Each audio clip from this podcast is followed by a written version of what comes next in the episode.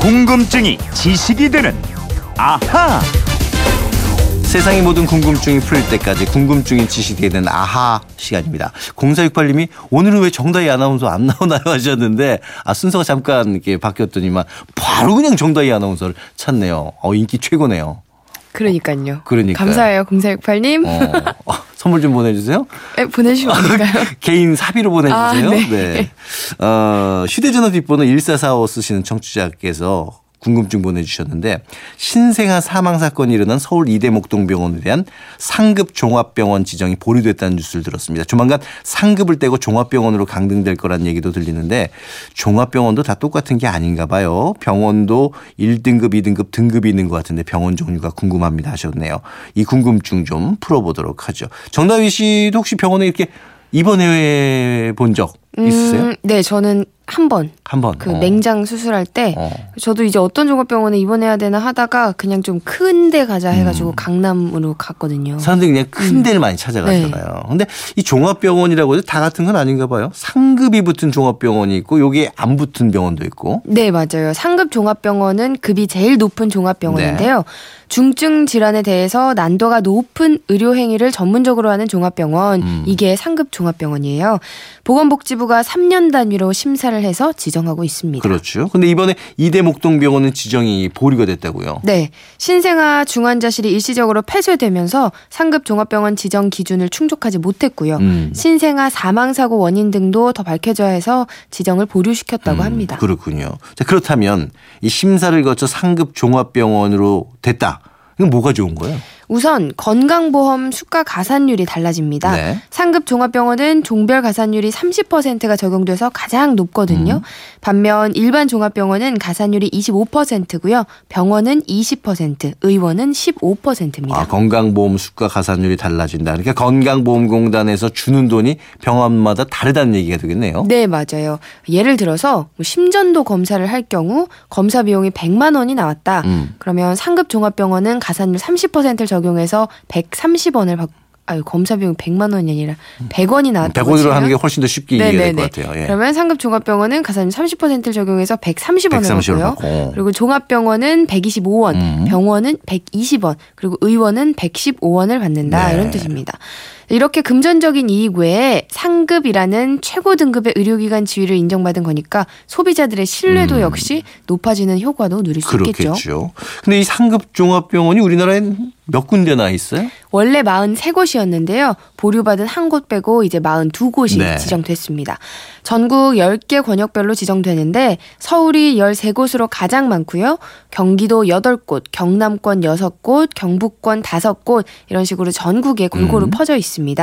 보건복지부는 이 상급병원 제도를 도입한 이후에 서울 상급종합병원으로만 쏠리던 입원 진료랑 진료량 비중이 점진적으로 감소하고 있다고 평가하고 그렇군요. 있습니다.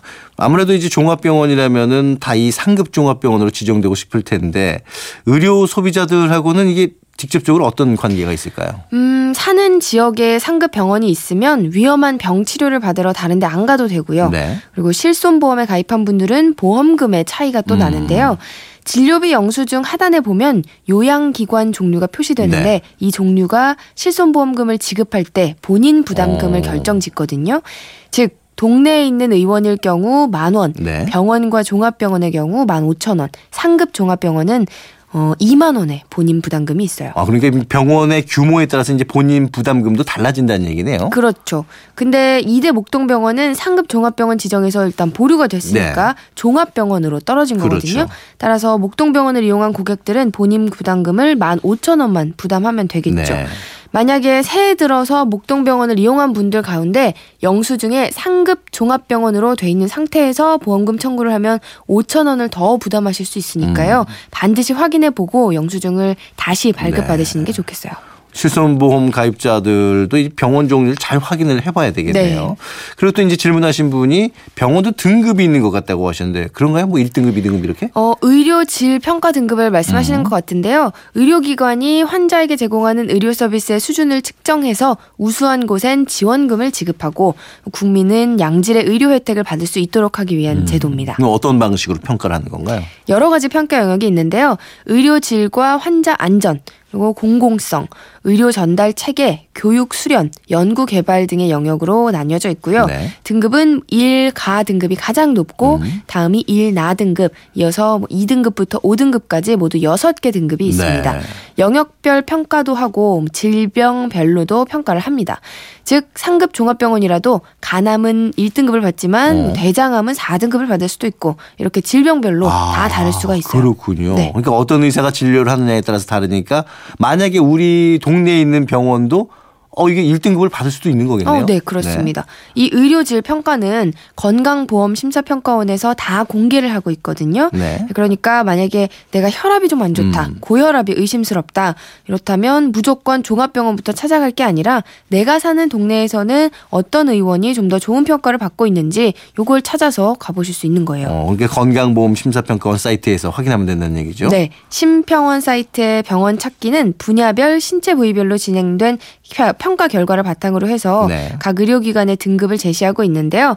예를 들어서 해당 분야를 선택한 다음에 지역을 정하고 병원 구분해서 의원을 선택하면 그 지역의 음. 의원급 의료기관의 평가 결과를 확인할 수 있는데요.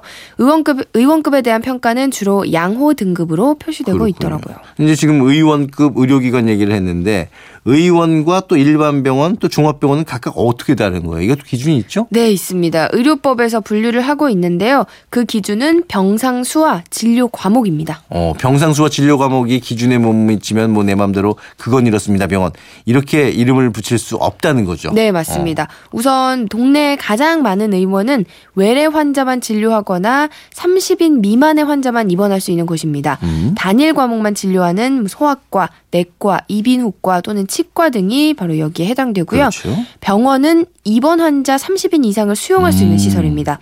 진료 과목과는 상관이 없고요. 단 하나의 과목으로도 입원을 삼십명 이상 시킬 수 있다면 병원이라는 아, 이름을 그렇군요. 쓸 수가 있고요. 예. 그리고 종합병원은 최소 백명 이상의 입원 환자를 수용할 수 있어야 합니다. 네. 그리고 또 이제 의사도 보면 전문의냐 일반의냐 이거에 따라서 병원 간판 이름도 달라진다고 전 들었는데 이것 좀 얘기해 주세요. 네. 우선 전문의는요. 뭐 내과면 내과, 성형외과면 성형외과 이런 특정 분야의 자격증을 따야 전문의가 되는 겁니다. 음. 그리고 국가고시에 합격을 해서 의사 면허는 있지만 특정 전문 분야는 없다. 그런 의사는 비전문 의사라고 하는데요. 일반의라고 어. 합니다. 그러니까 일반의도 자기 전문 분야가 아닌 분야, 뭐 예를 들어서 성형외과나 피부과 등의 진료를 할 수가 있죠? 네, 할 수 있죠. 음. 다만 간판 표시를 구별할 수 있게 하도록 돼 있습니다. 예를 들어서 성형외과를 전문으로 하는 김완태 전문의가 있다. 음. 그러면 김완태 성형외과 병원 또는 뭐 이름 대신에 상암 성형외과 의원 이런 식으로 전문 과목을 크게 드러낼 수가 있는데요. 반면 일반의는 예를 들어서 피부과 전문의가 성형외과도 같이 한다면 땡땡 피부과 의원, 음. 진료 과목 성형외과 이런 식으로 간판에 명시를 해야 됩니다. 그렇군요.